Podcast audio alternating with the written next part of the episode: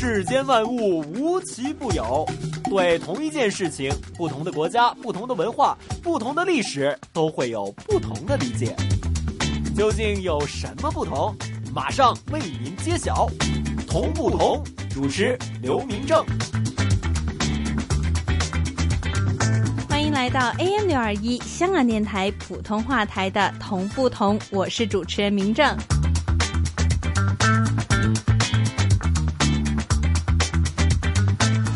是我们十二月二十五号。首先先，要跟听众朋友们说一声 Merry Christmas！在圣诞节的夜晚呢，今天呢，梅班长给大家带来的这一些互动的信息呢，就是一些非常特别的、特别的北京圣诞的一些小贴士。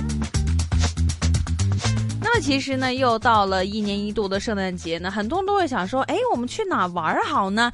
一年一次的圣诞节，总不能说啊，在家里面浑浑噩噩的睡过去了，总是要跟朋友啊，或者说自己一个人度过也好，就是在佳节的气氛下呢，哪怕是听一听呢，也要感受一下这种节日的气氛。所以呢，其实在北京呢，这个晚上呢，其实在很多现在北京年轻人的地方，或者说一些传统地方呢，都是非常的热闹。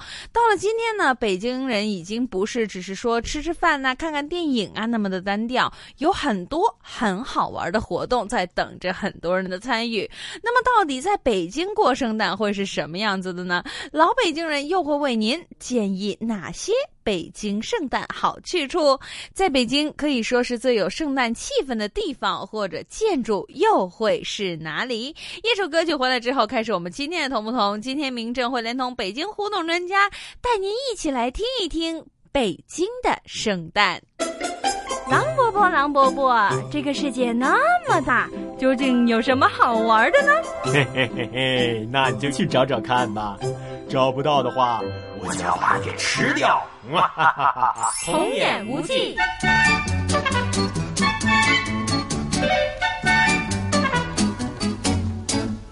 We wish you a Merry Christmas. We wish you a Merry Christmas. We wish you a Merry Christmas and a Happy New Year. 耶，妹妹，圣诞节快乐！Merry Christmas. 小红帽也圣诞快乐！哎，狼伯伯也圣哎，可是狼伯伯去哪儿了呀？狼伯伯，呀 呀，狼伯伯去买圣诞礼物去了，说是啊忘了。我看呐，他是看我们都给他准备了，他不好意思，现在去买了。呀呀，哎呀，这个狼伯伯礼物什么的，最重要的是心意嘛。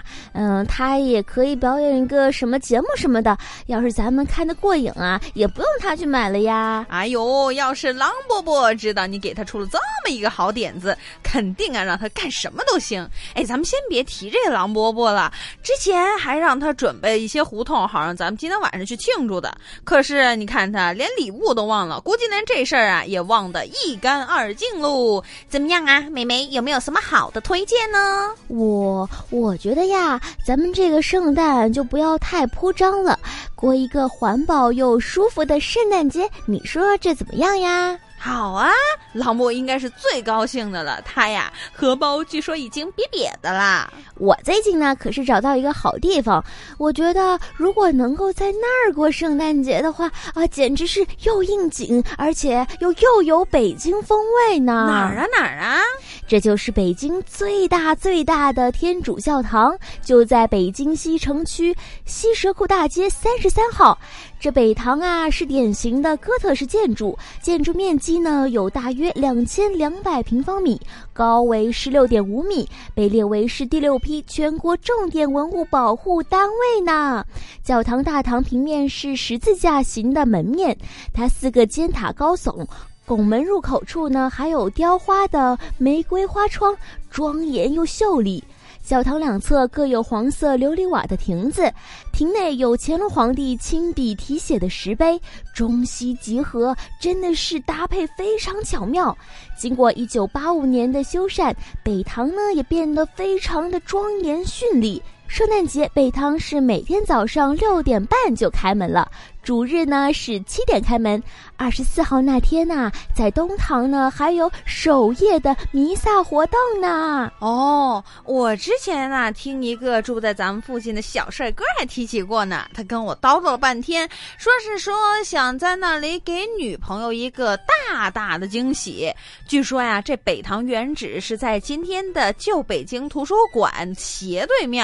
一七零三年开堂，一八八七年因为中南海扩建，将它拆除。后来清政府啊又拨银四十五万两，在今天西安门内西什库异地而建。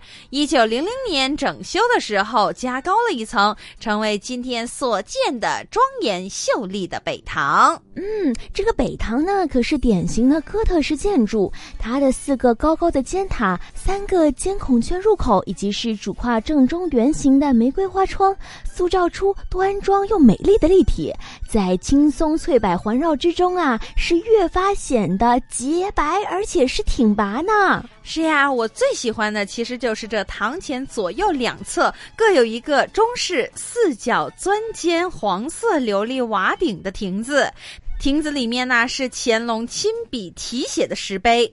一西一中，一高一矮，巧妙搭配，令人叫绝。入口两侧的圣者雕像，更加是北京各教堂中绝无仅有的。哎呀，我可一次都没去过呢。不过据说呀，在一九八五年，教堂是经过一些修缮之后呢，是更为的光彩夺目，成为北京最为绚丽的教堂呢。好，那这个圣诞夜，咱们就去教堂好好圣诞一下吧。这狼伯伯到底？去哪儿了？该不会是买礼物把自己都给买丢了吧？哼，我觉得很有可能哦。本故事纯属虚构，如有雷同，实属巧合。找找找找不同。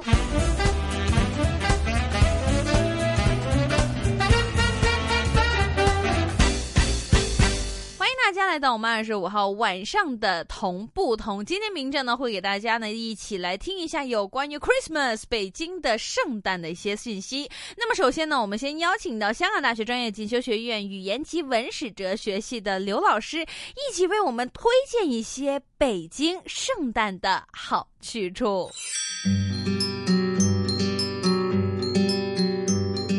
西单。在京城的时尚男女一定知道西单这个独有魅力的地方，因为这个商业圈的商场众多，像君泰、踏月城、西单商场什么的，全都在这里。西单交通方便，非常热闹。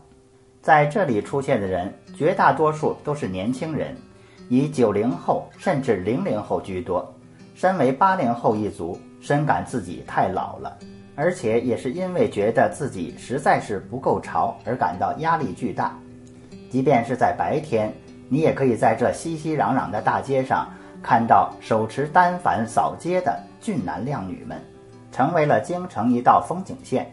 在这里，吃的、喝的、玩的、乐的，样样都有。临街的几座大型商场里面，摆满了各式各样的商品，品种齐全，琳琅满目。一线大牌子的专卖店在西单这个地方也是可以找到的。每年一到圣诞节的时候，在西单的广场上都有装饰的非常漂亮的圣诞树，情侣们慕名而来，在这里欢度圣诞节。找找找找不同。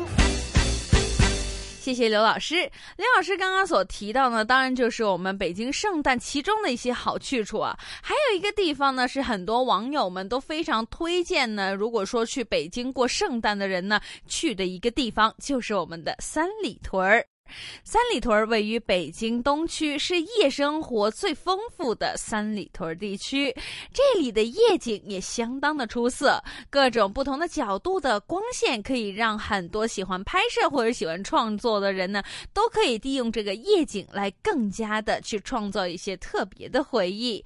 同时呢，三里屯其实也是现在很多一些新进的拍摄的一些高手啊，用来拍摄街道都是非常有感觉的地方。所以三里屯也成为了现在老北京人或者说年轻的北京人的好去处之一。找找找找不同。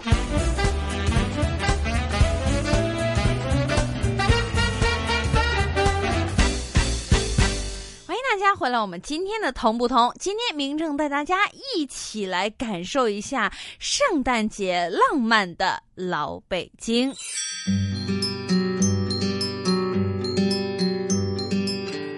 大家介绍是三里屯还有西单等等的一些我们说是比较传统或者是过圣诞的一些地方。那么接下来这两个呢，哎，一个是传统，一个是较为新的。首先为大家先介绍一个呢，名为蓝色港湾的地方。蓝色港湾位于北京的东部地区。北京东部地区近年来有两个非常时尚的平安夜浪漫的约会地。当然，圣诞的正日呢，也会有很多年轻人或者说很多人都到那里感受一下不一样的过节气氛。其中呢，位于朝阳公园附近的蓝色港湾购物公园是这几年来呢突然之间走红的一个时尚的夜市。由于这个夜市的建筑非常具有独特性啊，而且且交通还非常便利，再加上呢，它一些比较有人气的购物的商店呢，赢得了不少摄影爱好者，还有不少年轻人的青睐。更加还有网友说呢，哎，这是一个充满了灿烂阳光、幽静湖水、优雅建筑、享受今天浪漫小径的购物公园，而且还可以称作为是一个位于亚洲最大的城市公园，就是朝阳公园西北湖岸的欧式商业小镇。如果在圣诞节的时候带着亲朋好友或者带着你的最爱前来拍摄有欧洲小镇风情的夜景照。照片还可以在闲暇之余喝一杯咖啡，显得再写意不过了。找找找找不同。除了这个以外呢，今天明正给大家隆重推荐的一个地方呢，就是我们之前也跟大家介绍过很多次的后海。北京西城区的后海呢，其实是很多年轻人、很多国外人士喜欢聚集的一个地方。所以说呢，这个位置其实有一片夜色比较出众、人气也十分足的地方。在很多的网友评价之下呢，他们说这里绝对是身处繁忙都市的男女在平安夜或者在圣诞节。的一个理想的约会地点。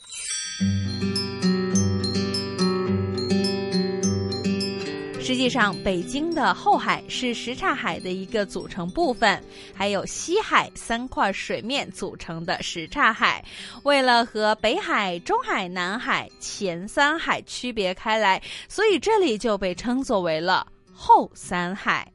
后海东起地安门外大街，西至新街口大街，南起平安大街，北至北二环，总面积大约有一百四十六点七公顷，其中水面的面积更加拿到了三十四公顷，绿色地面的面积呢有十一点五公顷，而且这里原来还是北京城内七百年以前元大都时期的古老水域。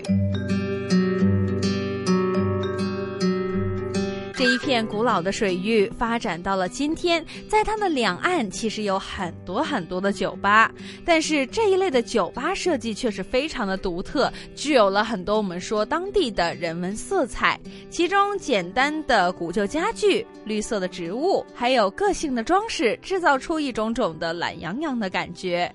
而且还有很多人建议说，后海一带的酒吧其实都不太大，所以啊，在空间感上可以避免过分喧闹。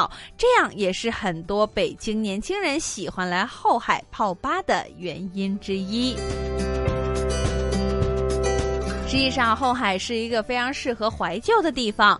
很多不同的人每一次来到后海，可能都会引发出他们不一样的怀旧的情节。有一些人还说，带你爱的人去后海感受北京的浪漫，是这个季节最值得考虑的事情。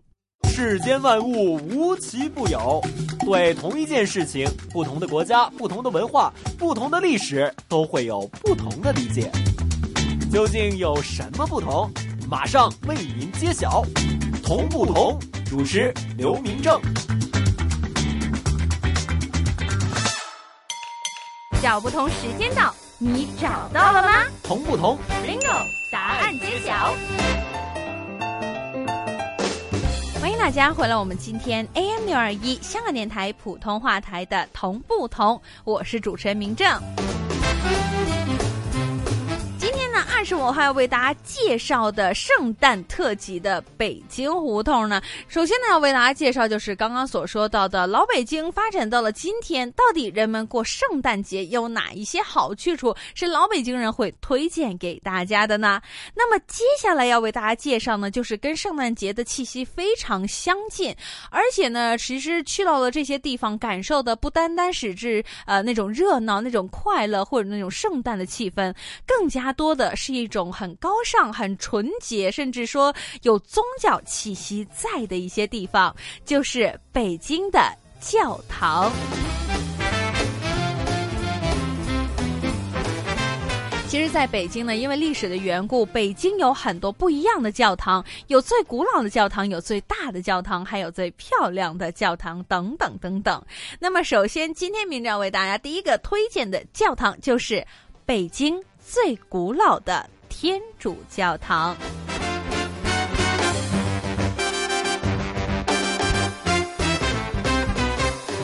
北京最古老的天主教堂位于北京西城区前门大街一百四十一号南堂。北京的南堂也被称作为宣武门堂。在明历三十三年，近代历史上把天主教传入了中国的先驱，也就是中西文化奠基人在此建立的一座小教堂。后来据说这小教堂又被汤若望等等人将其扩建，成为了京城第一大教堂。使到了顺治皇帝曾经二十四次来到了这个教堂里面。教堂为巴洛克式风格的建筑，除了这个风格，教堂里面还采用了很多罗马式的手法。南堂的三个拱门雄伟而不失细腻，令到整个的教堂看起来更加的祥和神圣。而且在排名方面，很多网友还将它作为了圣诞节北京教堂攻略的头三名。圣诞节有圣虐拜虫的活动，活动大多数都在当天晚上的七点钟开始，持续两个到三个小时。因为这一座教堂名声比较大，所以如果以后大家要前去的话，要早点去了，不然人会非常的多。远观到整个北京市内最古老的天主教堂，刚刚也说到，就是这南堂，一般人都会叫它做宣武门堂。这一座教堂的故事，由最初利玛窦在此建了一座小教堂开始。到了一六五零年，汤若望将这一座教堂扩建为北京市内的第一大教堂。顺治皇帝也先后二十四次来到这里和汤若望。足息长谈。后来，清朝乾隆皇帝赐银万两重修了这里。到了一九零零年，这教堂再次被烧毁。一九零四年就得到了重修。它现在一共有三层的院子。中式的主人入口内的第一进院里以圣母山为主，东院是教堂。西跨院是住房，除此以外还有天文台、藏书阁等等等等。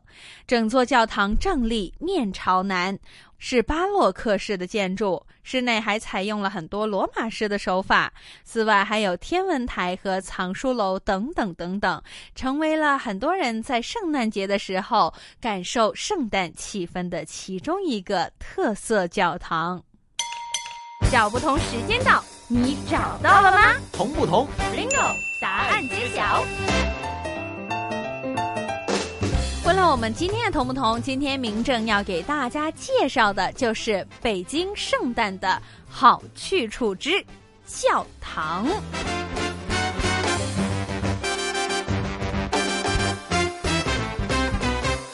刚刚为大家介绍是北京的最古老的天主教堂南堂，接下来还要为大家介绍的一个呢，就是在北京有着漂亮广场教堂之称的东堂。这东堂位于王府井大街的七十四号。王府井圣若瑟堂是北京四大天主教堂之一，占地面积大约有两千三百八十七平方米，是罗马式的建筑风格。它始建于一六五五年，清朝顺治十二年。在两千年的时候，北京市政府拨了巨款，对东堂进行了全面的整修。在当年的九月十一号再次开堂。当时任北京市委书记的贾庆林还亲自前往了堂前广场视测。这修缮一新的东堂，有着粗壮的壁柱，拱门优雅，风格比以前更加的浑厚。在教堂的前广场建造了圣若瑟纪念亭。到了今天，这座教堂不仅仅是北京天主教重要活动的场所之一，更加是王府井大街的特色景观。很多人都说，到了晚上的东堂是最为漂亮的。更加显出了教堂的祥和的气氛。在圣诞节，除了必要的传统弥撒之外，这东堂的广场比以前更加的漂亮。很多的教友都会在广场上等待着教堂钟声的响起，圣诞的气氛尤其的好。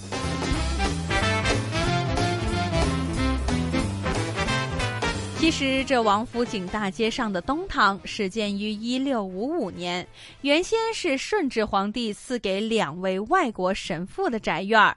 后来，两个人在空地上建了一座小教堂，可是由于地震还有战乱，曾经多次被毁。在一九零四年的时候得到重修，一九八零年经历过复修之后重新开堂。由于它的地理位置的关系，东堂的正立面朝西，它的建筑形式也是罗马式，粗壮的壁柱，一高两低的工龙形圆顶，可以说奠定了它浑厚的风格。在这之后的几年，两千年的时候，为了配合王府井大街的扩建工程，政府拨款了一点三亿元，将教堂的内外整修了一新，拆除了院墙，扩建了堂前的广场，加了喷水池灯，改建了圣若瑟纪念亭。其中值得一提的是，原来有的院门因为在道路的红线内，而不得不向里挪了两米。但是它的建筑风格和颜色和教堂配合的如此丝丝入扣，令到不少的老北京人都以为它就是原来的老院门。再加上亭内雕像净白，入夜之后灯光绚丽。这东堂也迎来了它历史上前所未有过的辉煌。大世界，小玩意儿。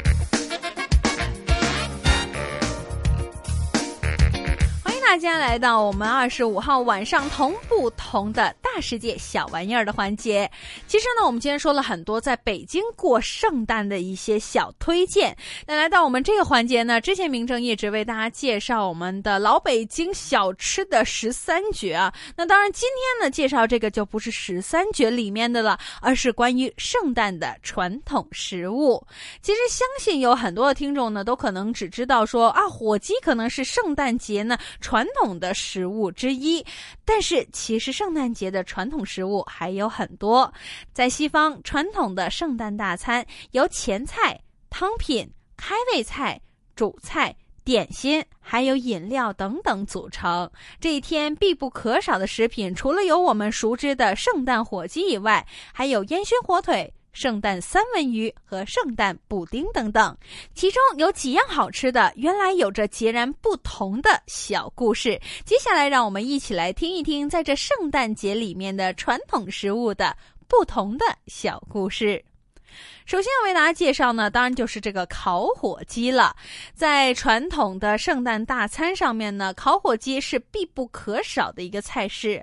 在一些亚洲的国家，或许每年只有圣诞节这一天才吃到火鸡，用来庆祝圣诞佳节。但是，其实，在欧美，尤其是在美洲大陆，火鸡却是一样很普通的一种肉食。而且，在感恩节和圣诞节这两个大日子，火鸡更加使他们。传统的食品之一，但是很多人就会问了：为什么要在圣诞节吃火鸡呢？答案原来是，据说在一六二零年的时候的圣诞节，大批来自英国的移民抵达了美洲的朴里茅斯山。由于当时这里除了满山遍野、随处可见的火鸡以外，几乎没有别的食物，于是人们只好烤火鸡过节。而且这火鸡体积大。肉多。味道呢还特别的鲜美，营养丰富，胆固醇胆固醇含量又低，后来就受到了很多西方人的青睐，也因此这圣诞节吃火鸡的传统就延续了下来，成为了现在很多人过圣诞的其中一个盛宴。当然，过时过节，很多人呢都会很想吃的呢，就是。蛋糕，尤其圣诞蛋糕更是受着很多人的追捧。根据传统，在点了蜡烛之后，会有主人先熄灭一次，然后大家分着来吃。人们有的时候还会在蛋糕里面放进三颗的豆子，用来代表着基督教圣经故事里面当中的三个东方贤士。谁要是吃到了豆子，谁就可以当上了三王，让很多小孩子还有大人都非常的喜欢。那么刚刚讲了蛋糕，讲了红酒，还讲了火鸡。最后一个要为大家介绍的呢，也是很多小孩子还有女孩子们、男孩子们都很喜欢吃的圣诞布丁。圣诞布丁是圣诞节吃的一种应节的食品。今天的圣诞布丁是源于传统的圣诞食物当中牛奶、麦粥以及干果布丁，因此圣诞布丁的成分虽然没有梅子，但是也称为做。干果布丁成为了圣诞菜式的新成员之一。按照传统上，圣诞来临的时候，每一位的家庭成员都要共同制造一个圣诞布丁，象征的团结和谐。而且每个人在搅拌一下面团的时候，都会默默的许下一个愿望，最后还会在面团里面藏着一颗硬币。在丹麦。当圣诞节晚餐开始的时候，每个人都需要先吃一份杏仁布丁，然后才能够开始吃别的东西。如果谁能够吃到那枚完整一颗的杏仁儿，那么这个人就将会是来年运气最好的一个人。这就有点像我们中国北方人，他们会在饺子里面有的时候会放豆，有的时候也会放硬币。如果谁吃着了这个特别的饺子，就象征着这个人将会是来年运气最好的一个。所以，无论是圣诞节，还是新年，还是过任何的节日，这种庆祝的方法。看来也是非常的受人喜欢，而且大人们为了哄小孩子开心，在吃圣诞布丁的时候，大人们还通常都会将这一枚完整的杏仁放在最小的孩子的碗里面。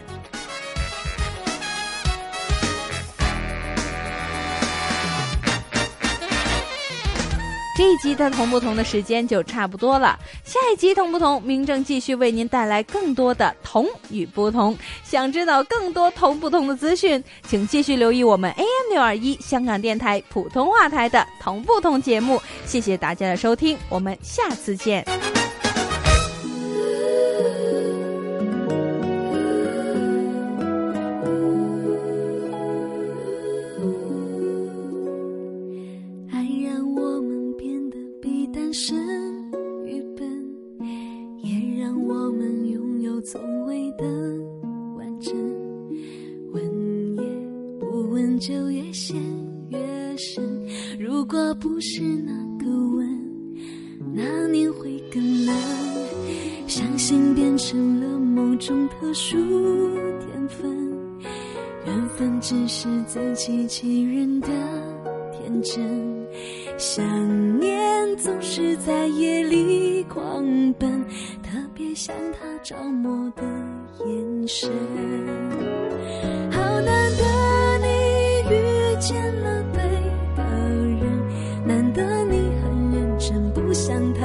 去奋不顾身。好难